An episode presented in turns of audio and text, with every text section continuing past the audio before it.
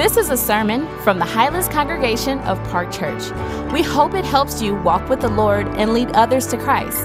Learn more and find more resources at parkchurch.org. So, Matthew chapter 11, verses 28 through 30. Come to me, all who labor and are heavy laden, and I will give you rest. Take my yoke upon you and learn from me, for I am gentle and lowly in heart, and you will find rest for your souls. For my yoke is easy and my burden is light. This is the word of the Lord. Good morning. It's good to see you all. My name is Gary. I'm one of the pastors here. Uh, looking forward to getting into this passage with you all. I've been looking forward to this Sunday for a long time. Uh, before we do, just one quick announcement. Um, on Monday, October 18th, we're going to be having a seminar uh, here at the building, at the Highlands building, called Trauma and Grief in the COVID 19 Era. Uh, one of the things that uh, I feel like I've learned a lot about over the past four or five years is the importance of actually taking time to slow down and process the losses of life, the griefs of life, the trauma we've experienced. Kind of in my Christian formation, I never had much of an understanding or a space of how to process those things. Often I used theology, good theology, to kind of suppress my emotions. I use truths about God, about God's sovereignty or his character or something to kind of convince myself that I shouldn't feel uh, certain things. I shouldn't feel certain losses. After all, all things work together for good for those who love God and are called according to his purpose. That's true and that's good, but often I didn't uh, give myself space to actually feel and process the losses and how those affected me and shaped me in different ways. And a huge kind of part of my journey over the past four or five years has been slowing down to kind of process my own emotional journey with God and the things that I experienced earlier in my life that made me shut down aspects of who I was. And I, have learned through that that this is pretty common for us as humans. We find ways to kind of navigate around the harder emotions when actually God has something for us in the middle of them. There are things He wants to teach us, to deepen in us, to grow in us as we work through trauma and grief. And over the past couple of years with COVID 19, all the things that happened, uh, and all the losses. I feel like every time I'm talking to different people at different moments in their story, whether it's high schoolers or junior high kids or children or adults or empty nesters or wherever you kind of fall uh, in your own life journey, uh, everybody kind of experienced different kinds of losses uh, over the past year and a half. And we just think it's healthy to create space to slow down and say, how do we, as Christians, process those in healthy ways? And so here at the building on October 18th, we have a seminar. It's 6.30 to 8.30 p.m. We're just going to walk through that together, actually have some space to process, but also learn how do we lean in uh, to God's word? How do we learn, lean into his character uh, as we kind of unpack and work through the things that we're feeling and processing, especially the losses, the griefs, and the traumas of life. Um, and this will focus specifically uh, kind of in themes around the past year and a half. And so just invite you to that. If you think, like, I don't need that, I don't feel any losses in life, you probably need it. you, uh, you, probably really need it. That's what I would have said like several years ago. I'm like, everything's fine, you know? Uh, and, uh, and I think learning to slow down is a really important part of your own growth your own journey as a follower of Jesus. He wants to meet you in the midst of uh, even the harder emotions to show you more about his love, his character, and his power in the middle of it. So I invite you to that. Uh, this morning, we're looking at a passage that for me has become uh, one of the most significant passages in my own kind of past handful of years in my relationship with Jesus.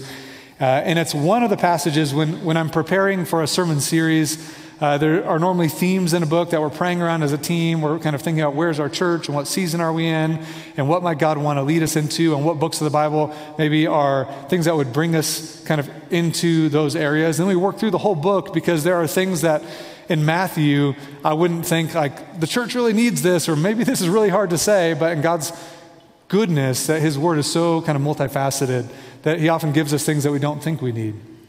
All that said, uh, this passage is sort of at the heart of what uh, I was feeling as I thought about the Gospel of Matthew. Just the character of Jesus, his nature, his heart, but also his invitation to actually experience life in his presence, but also to follow his way of life in this world. And so um, we last week looked at chapter 11, verses 20 through 30, and we wanted to this week just slow down in these last few verses and just linger a little bit. Uh, we've preached on this before, we've talked about it. This invitation makes its way into sermons and things we say often uh, because it's a theme of, I, think, what Jesus is inviting us into as a people. So, my prayer this morning has been that the Holy Spirit would take uh, this passage and, in very specific ways, and in very personal ways to you, invite you to find rest for your soul today. In the midst of the weariness or the burdens that you feel, that you would actually experience the Holy Spirit renewing these words of Jesus to your own life today to invite you to experience the joy of His presence, but also the restful way of life that He has for us. And so, uh, would you join me as we pray that God would open up our hearts to hear His great invitation?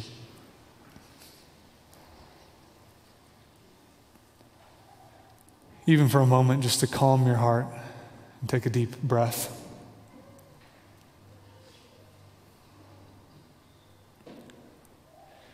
And to remember that the God of the universe is with us. He's not far away. He's not uninvolved or unconcerned with this moment. Uh, he is with us. He's with us in a, in a general sense, He's with us, but also specifically, He is in you. If you're a follower of Jesus, if you're new to Christianity or exploring Christianity, He's present and pursuing you like a shepherd that would search after a sheep that had gotten lost along the way. He's searching for you, seeking you, coming after you with care and love. And so, Holy Spirit, we pray that you would this morning, through your word, through this moment, that you would pursue uh, those who are wandering, but also that you would really kindly, humbly, gently invite us Invite us into your presence, invite us into relationship, invite us to more deeply drink from your gentle, kind, loving character, uh, but also you'd invite us to a different way of life, a life that's distinct from or holy compared to uh, kind of the way of life that we naturally fall into in the midst of the world that we live in. And so, would you transform our lives through your power, and would you allow us, give us the strength uh, and even the willingness to heed your invitation this morning. We pray in Christ's name. Amen. Uh, I want to start with potentially the most basic question uh, that we ask ourselves among humans, and it's just simply, How are you? Uh, how are you? And I want you to think about that question How are you? Uh, we have our quick answers fine, good, so so, eh, you know, whatever, busy, well, the kind of standard stock answers that we have. I want to slow down and kind of ask beneath those stock answers, not how did your week go or kind of how's life panning out, but how are you? Or another way to ask it, and this is maybe a little different, just another angle into the question how's your soul? How's your soul? What words come to mind? What emotions do you feel? For me, I think it would have been hard to answer a question like that at different points, and still at different points it is hard. And so let me just offer some words. And you just maybe, what, what of these words might stand out? How's your soul? Weary? Thriving? Overwhelmed? Numb? Is it content? Maybe it feels dead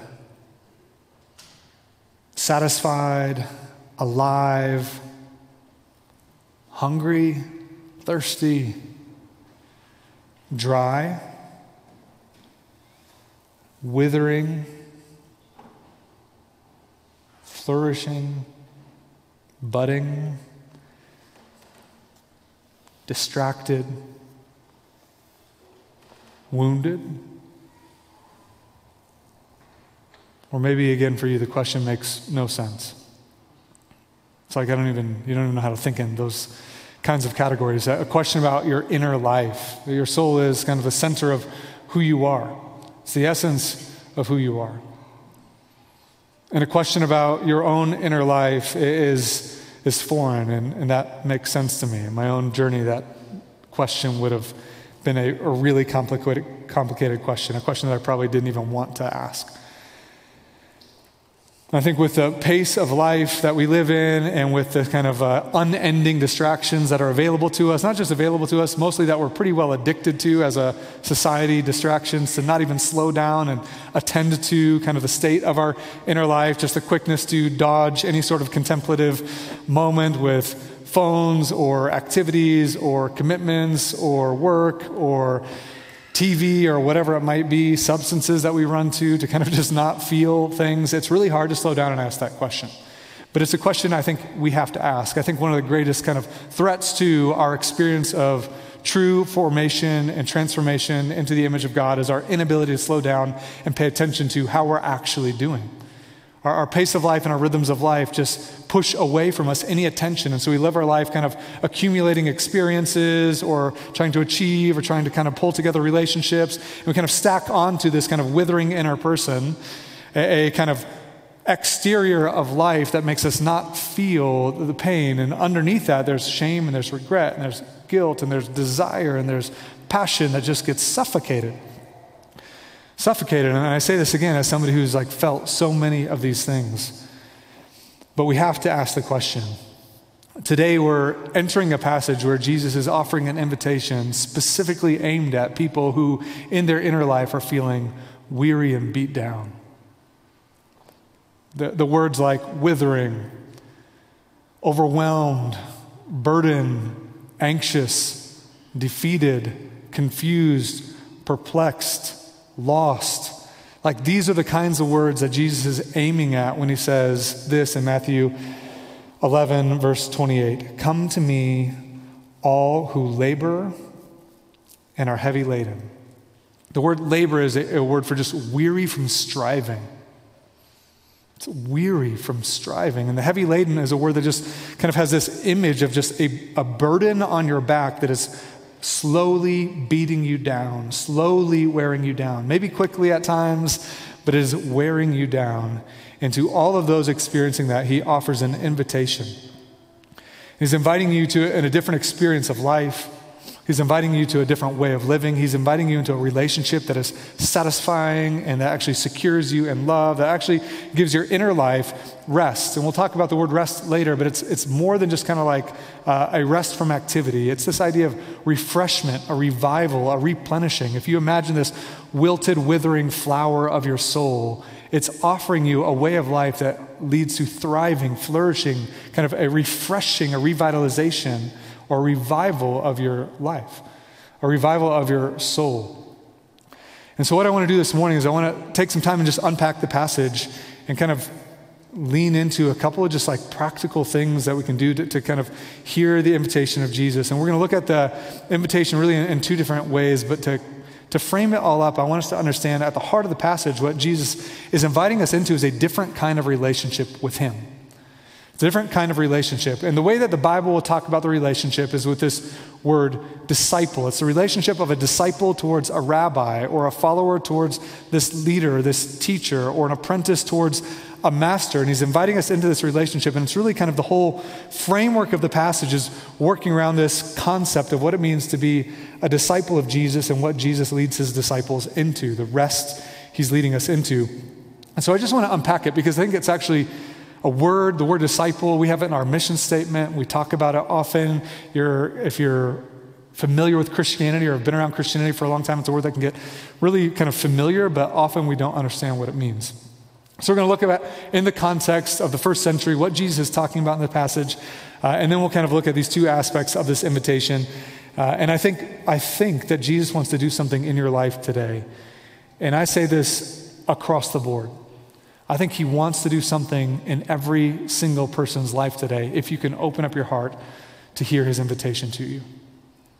I think He wants to lead you to a better experience of His love, of His presence, and a better way of living, a more human way of living that you were designed for that will actually lead to rest for your soul. And so I'm praying that He would do that. Um, in the first century, this concept of a disciple uh, was a very known kind of uh, relationship. And I'll talk to you about it kind of in the Jewish mindset. It also made its way into kind of Greek culture. Uh, there were disciples and rabbis or teachers uh, in Greek culture as well. But in this context, the sort of Jewish background is, is huge. And so, right here in the passage, I want you to see the passage. Look at verse 28. and 29. He says, Come to me, all who, all who labor and are heavy laden, and I will give you rest. Now he's going to unpack that statement in the next two verses. So it means to come to him. He says, Take my yoke upon you and learn from me.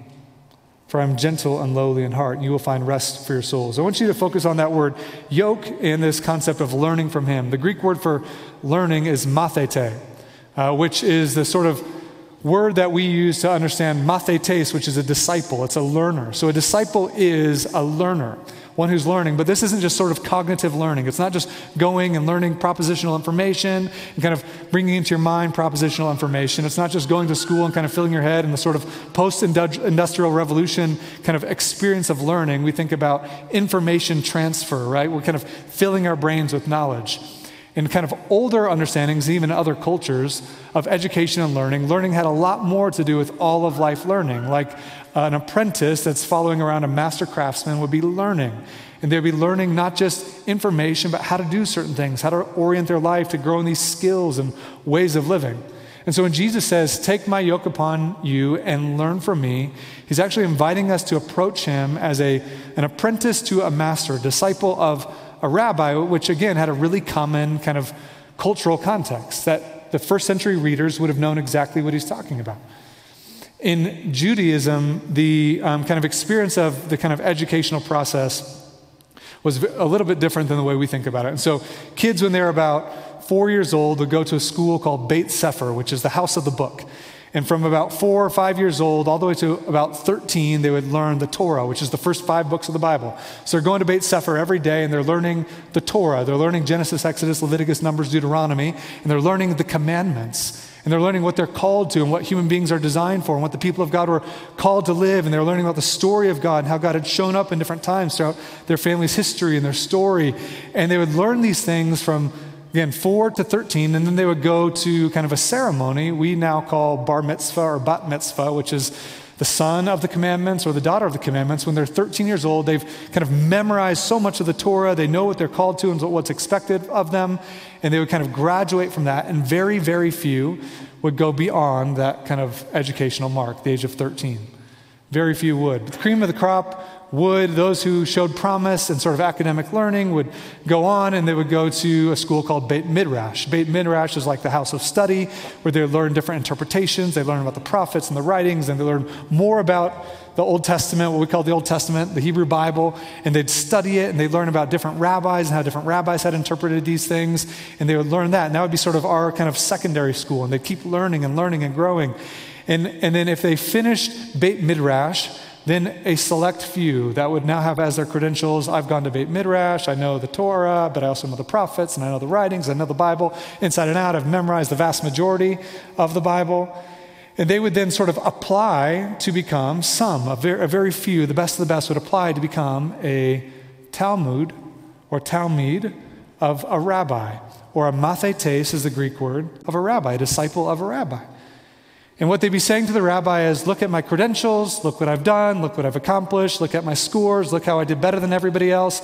I want to be your disciple. I want to learn from you. I want to learn from you what it means to be a, a Jewish person. I want to learn from you what it means to navigate life. I want to learn from you how to think about the world and how to think about my life and how to think about sin and how to think about love and how to think about righteousness and how to think about philosophy and how to think about culture. I want to learn from you these things. And so they'd apply, and the rabbis would sort of assess their sort of applicant pool. Think about a college that's assessing some sort of selective university that's trying, you know, all these applicants, and who are we going to pick? We would just want the best of the best. And they'd find the best of the best, and they would then be admitted to become a mathetes of a rabbi, a disciple. And that's what a disciple would be. And then the disciple was then invited into kind of an all of life relationship with their rabbi.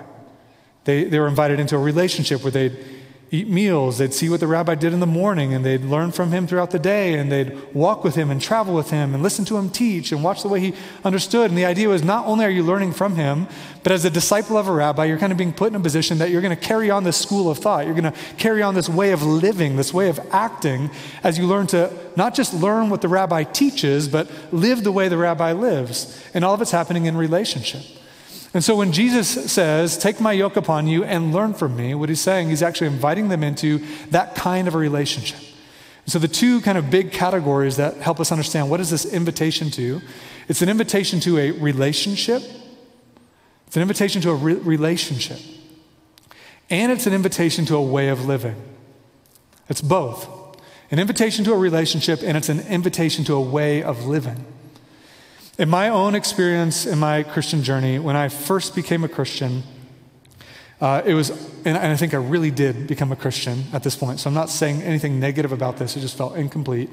It was in this kind of vein of, are you going to go to heaven when you die?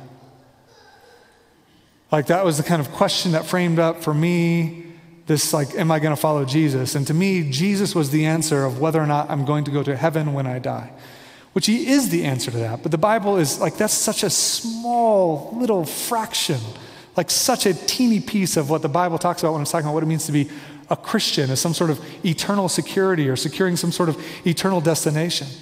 But for me, that was the framework. And so I kind of entered into my relationship with Jesus fundamentally thinking, like, oh, good, now all the sin I feel in my life as a teenage kid, like, I'm not going to go to hell for it. And I get to go to heaven which is just so, so kind of like such an anemic, not just anemic, I mean, it's such a small, limited, truncated understanding of what Jesus is inviting us into.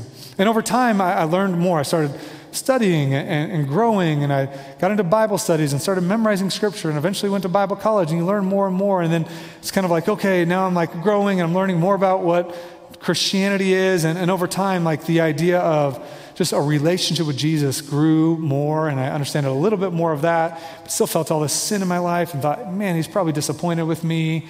I felt so much shame that I carried around. And then I learned more about like gospel centrality, which is a huge piece of our church, which is that, man, the gospel isn't just what gets you like into relationship with God, it's actually the foundation of what actually leads to transformation. When we embrace our own brokenness, when we embrace our own mistakes, our own sin, and we learn that we don't have to hide that stuff, that we can experience life with God because of those things. And so, just learning more about, as I face the reality of my own sin, I learn more about the love of Christ for me, the mercy of Christ for me. And that was a really transformative moment in my early 20s a shifting, a changing of the way I understood God's attitude and heart towards me. And for the next several years, finishing grad school, planting a church in Fort Collins, like I wanted to be this like driven, high capacity, sharp thinking leader, Christian leader who sins. And I need Jesus for salvation, and I need Jesus for my sin. But, but the idea of like weakness and failure and vulnerability and regret, and I had no concept of these things until, you know, maybe it's now about five years ago, just the beginning of my own inner life with all of this knowledge about God and degrees and learning and activity and achievements and church planting, and God must be proud of me. My inner life was just dead. Just dead. And I, and I could have poked at it, I could have seen it, some evidences. I remember in grad school going to church and we're singing songs like we were singing today. I was crying up here in the front pew this morning. That song that John wrote was just beautiful. And my heart's like all around that passage right now. I just felt the Lord just like inviting me again, hopefully inviting you all. Hearing you sing it was beautiful. I remember in grad school sitting in the back pew of our church and just weeping every Sunday. Because I'd hear these things and it felt real to me in a sense, but I felt no active relationship with Jesus. My soul was withering. I was studying and doing theology and biblical theology and learning exegetical skills and tools and growing in my knowledge and my soul. My inner life was just dying.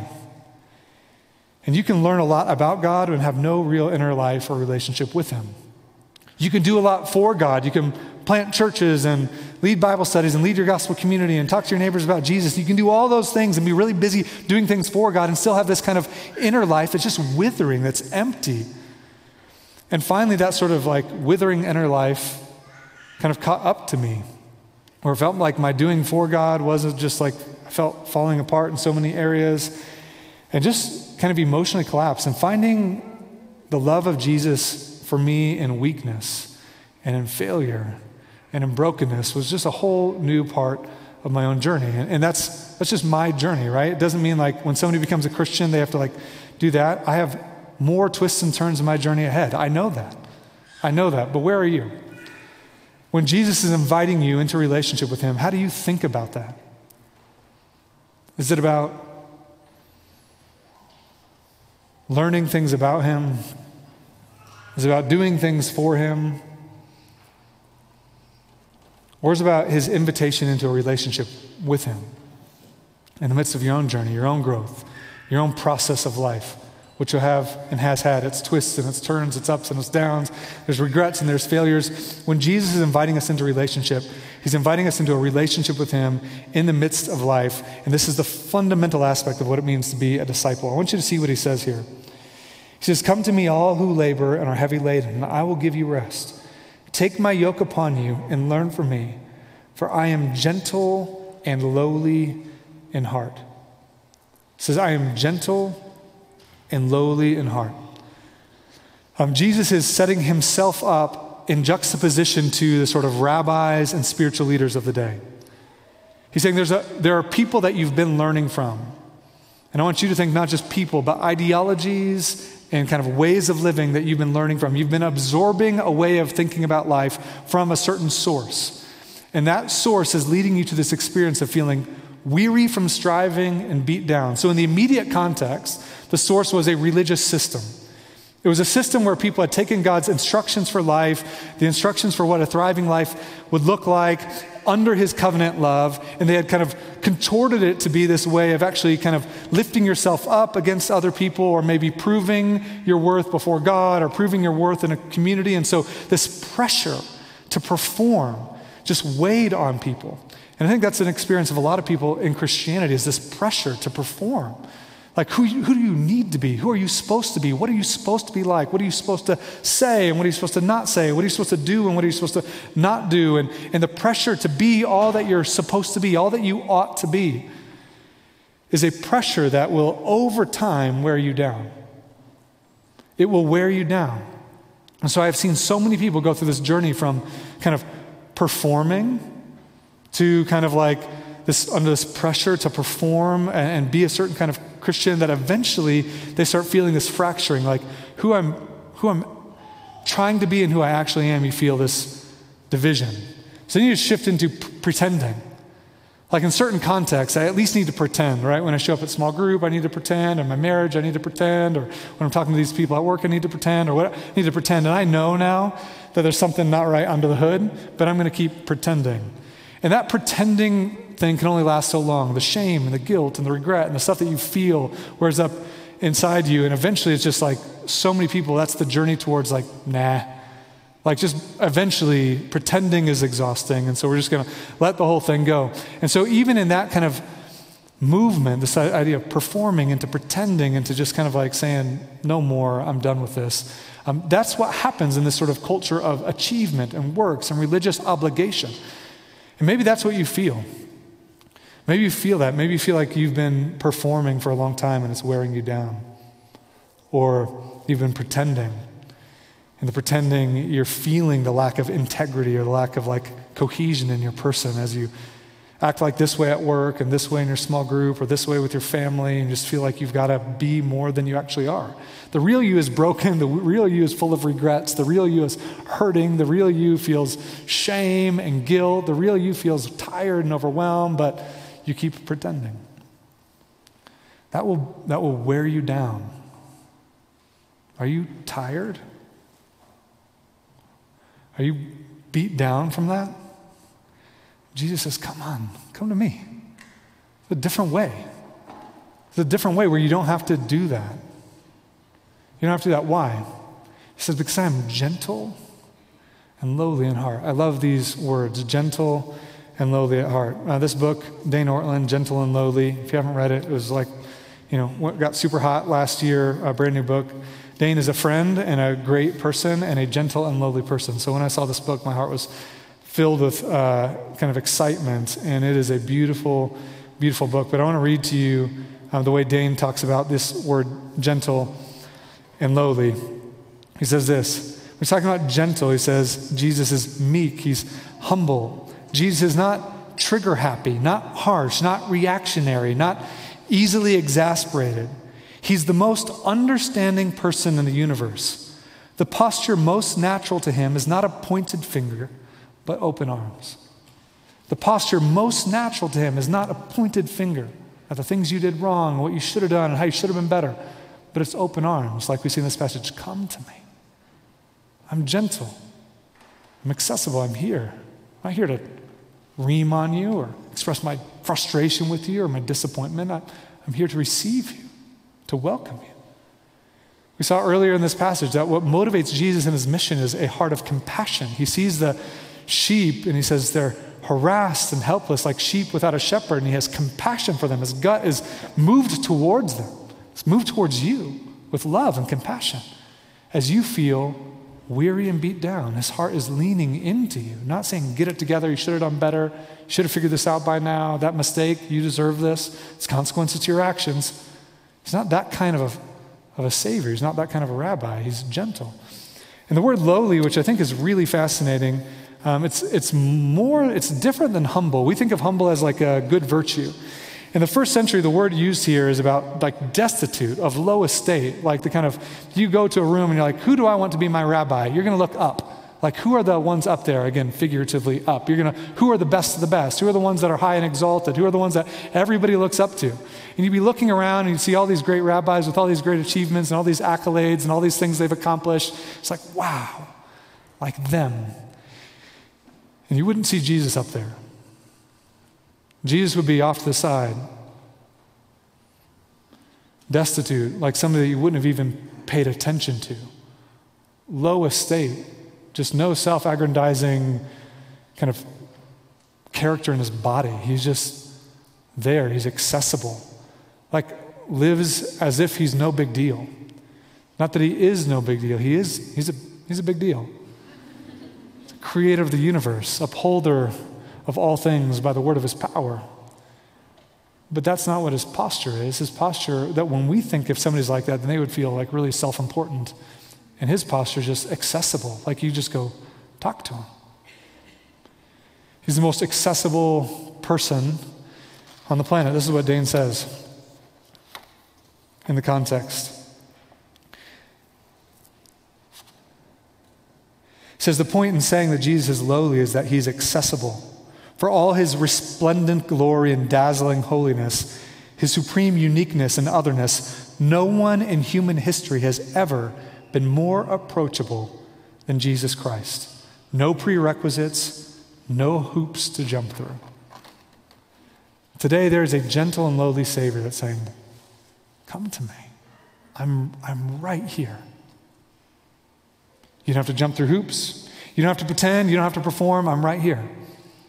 In our way of life, in our society, there are people who have felt really beat down by religion, but I think also the cultural narratives of life also beat us down. We looked in the context of this passage, starting in verse 20, that Jesus is renouncing these whole cities that have opted for different ways. And I thought about last week, we talked about last week, what's the way of life in Denver?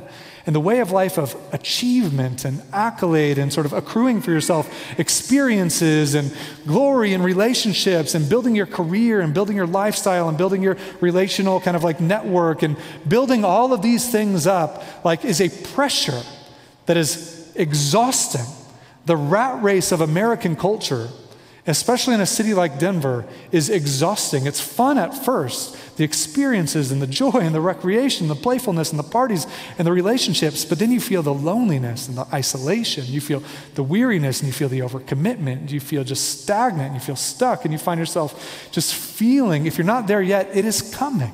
I'm, I'm telling you it's coming. If you think, I just need more, I just need to do more, that's the lie. It is the lie of our culture. More of the same will not lead you to a thriving soul. More of the same will lead you to this experience of feeling weary and beat down. So, where do you go when your family fell apart? The family you were trying to build, it fell apart. That the parenting, you're so exasperated as a parent, so overwhelmed, you don't know what to do with your kids, your young kids. You're, you're overwhelmed with what's happening with your grown kids and what they're doing. Your marriage is hard. Your job isn't panning out the way you hoped it would. You felt like you should have been promoted by now, or you're stuck in a rut at work. You're just feeling numb relationally. You're feeling kind of isolated. You had some friends, but everybody's had kids and it's all changed. You just feel kind of like just stuck. Anybody? That chuckle means a lot of us. If you didn't know what that chuckle meant, a lot of us. Where do you go when you have regret? Deep regrets. You made some mistakes. Where do you go when you, you have some big failures in your story?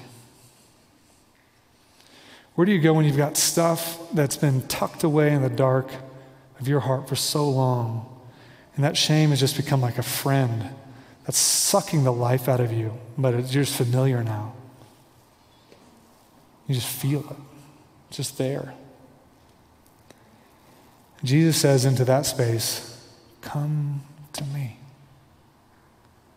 I'm gentle, I'm accessible, I'm here. And I will give your soul rest. I will revive, replenish, nourish your soul. Come to me. It's an invitation first to a relationship, to actually just sit with Him in a space like this on a Sunday morning when we finish and just calm your heart and say, God, I, I want to return to you. I haven't been with you. I haven't been enjoying the relationship. I took Christianity as attend church, go to small group, but relational intimacy with Jesus, which is the foundation of what it means to be a disciple, a Christian, has been lost. And I get it. I get it. This is not just my history, like, this is the daily battle of attending to the presence of God.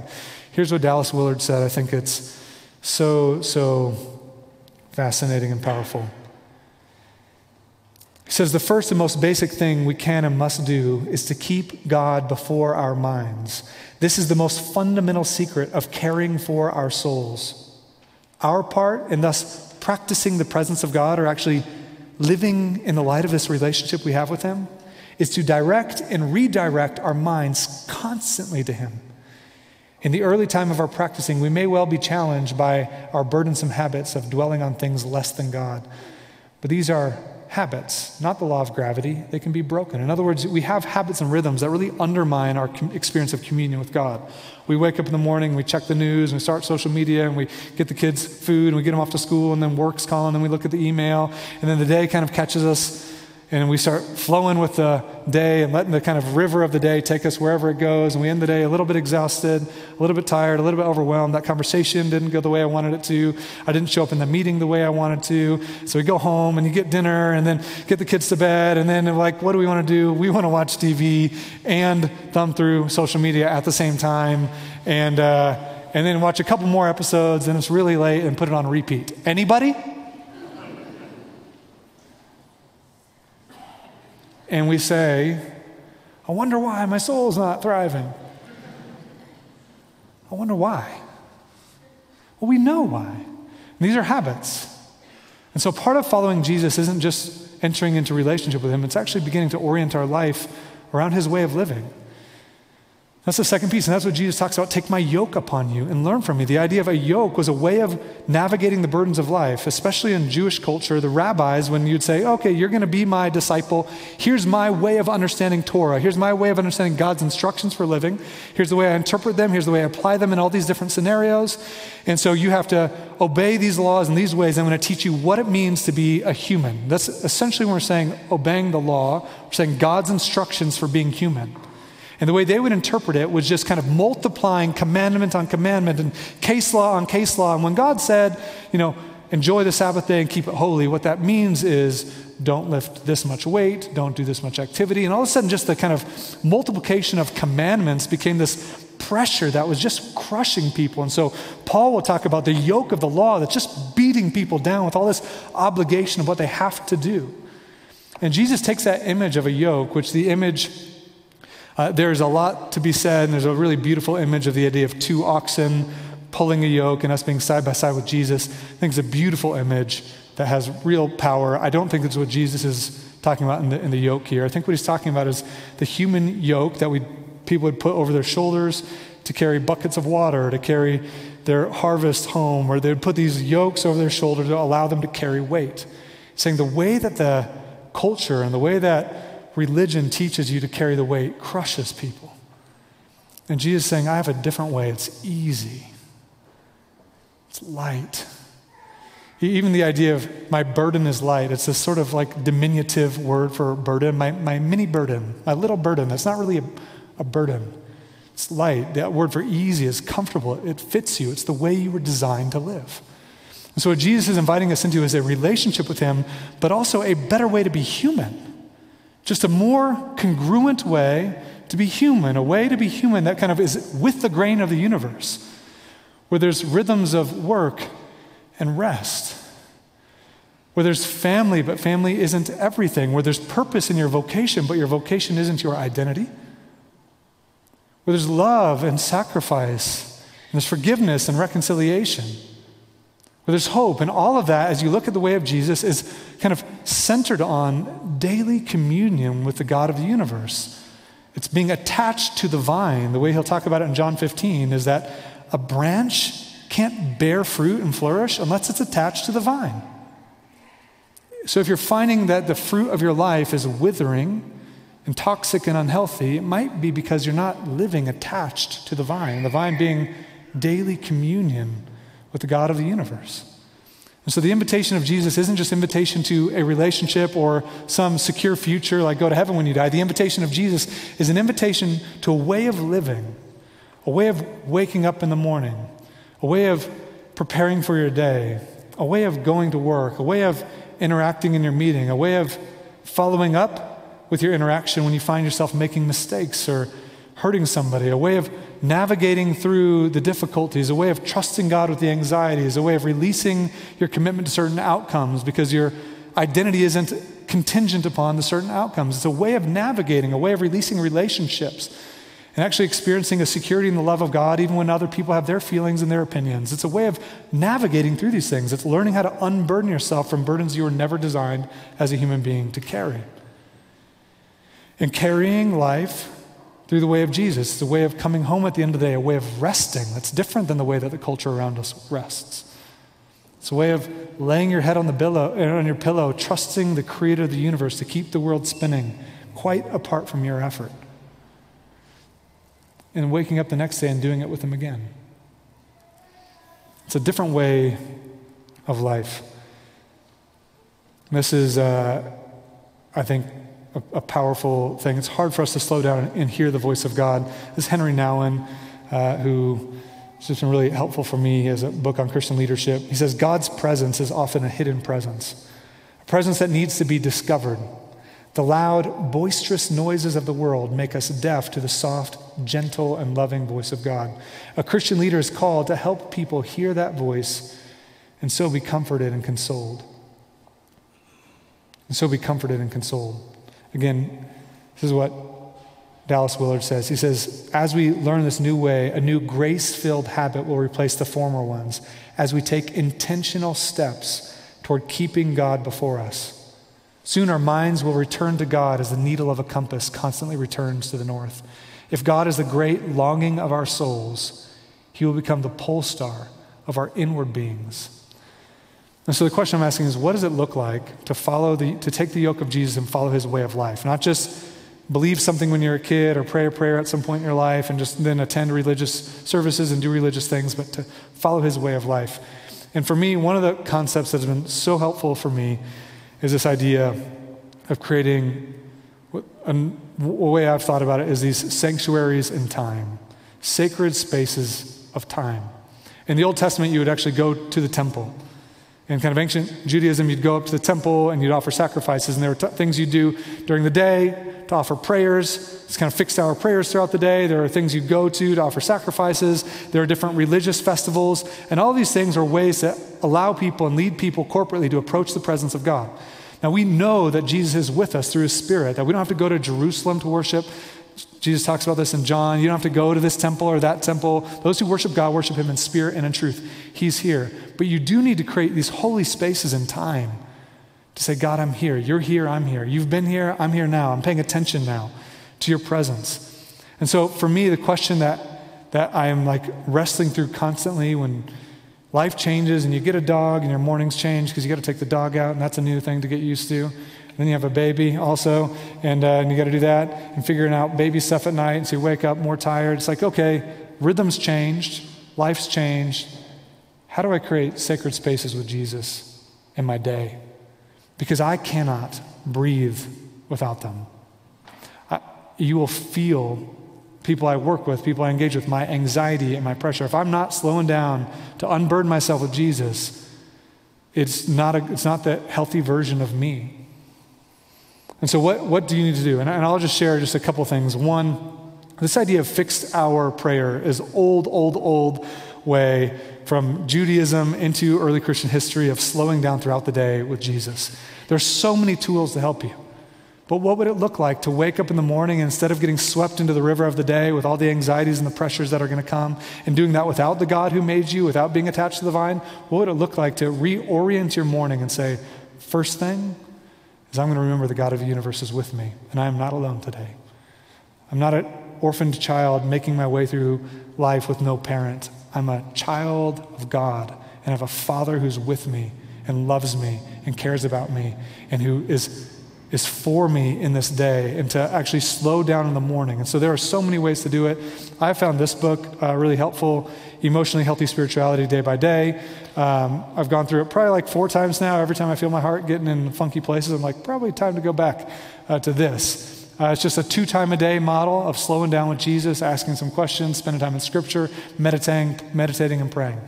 There's an app called Lectio 365. Lectio 365, which has a two prayer per day kind of model that looks at Scripture, meditates on Scripture, prays over Scripture, and really, I think, really sweet themes that they focus on. In the morning, in the evening, it does something like what, what's been called the examen, or a way to reflect on your day with God. What, what happened today? And what do I need to kind of trust God with? And what do I need to release? And what do I need to confess? And what do I need to do at the end of the day? These are just pockets to organize into your day to remember what you were designed to be as a human is not somebody doing this on your own, not navigating through life on your own. There's an app called the One Minute Pause. It's based on a book by John Eldredge called Get Your Life Back.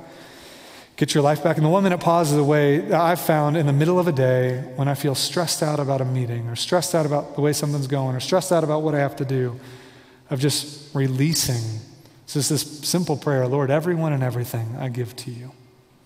Jesus, everyone and everything I give to you. There are burdens I'm carrying that are not mine to carry. And when I try to carry them and take responsibility for the universe, I get crushed. And so I release them. This is like 1 Peter chapter 5. It says, Cast all your cares on him because he cares for you. All right, these are little things, and learning how to think about Sabbath. We're going to talk about Sabbath next week. It's where the passage turns in, in Matthew 12. Sabbath and slowing down to take a whole day to rest. There are so many things, but I want to encourage you what's one step you can take to follow the way of Jesus, to pay attention to the presence of God throughout your day? It's one thing, one step. Try something on. It might work for a little while, then your season of life changes. It's normal. But what's one thing? I think what Jesus is inviting us to is a better way to live. And that's what he says the outcome of this is. He says, when you do this, you will find rest for your souls, that your souls will begin to feel nourished as you think about His presence, His love, His gentleness, but also as you begin to live according to His design for your life, you will find rest for your souls. And I think if we were a people that lived with rested souls, peaceful hearts, the gentleness that would come from us, the humility that would come from us, the charity and the kindness, the love and the peace and the patience that we would exude, oh, that would be beautiful. It's what the world is longing to see. In a world that's full of harsh voices, arrogance, domineering, bickering, biting, cynicism, gentle, humble, sweet, kind, loving presence that's rooted in our relationship with God would change the world. It really would. And I'm praying God would do that through us. Let's pray. Jesus, we need you now. Uh, we need your grace in this moment uh, to hear your invitation come to me. Come to me. Come to me in the midst of your weariness. As a prayer, I'm going to read this paraphrase from Eugene Peterson in the message. It's a paraphrase of Jesus' words here. Are you tired, worn out? Burned out on religion, come to me. Get away with me, and you'll recover your life. I'll show you how to make a real rest. Walk with me and learn with me. Watch how I do it. Learn the unforced rhythms of grace. I won't lay anything heavy or ill fitting on you. Keep company with me, and you'll learn to live freely and lightly. Jesus, I pray you'd help us to heed your invitation this morning. We pray in Christ's name. Amen. Thanks for listening. Park Church exists to make disciples of Jesus for the glory of God and for the joy of all people. If you enjoyed this, make sure you share it with someone. We'd also love to hear from you on social media, Park Church Denver. Lastly, more resources and info are available online at parkchurch.org. Peace and love.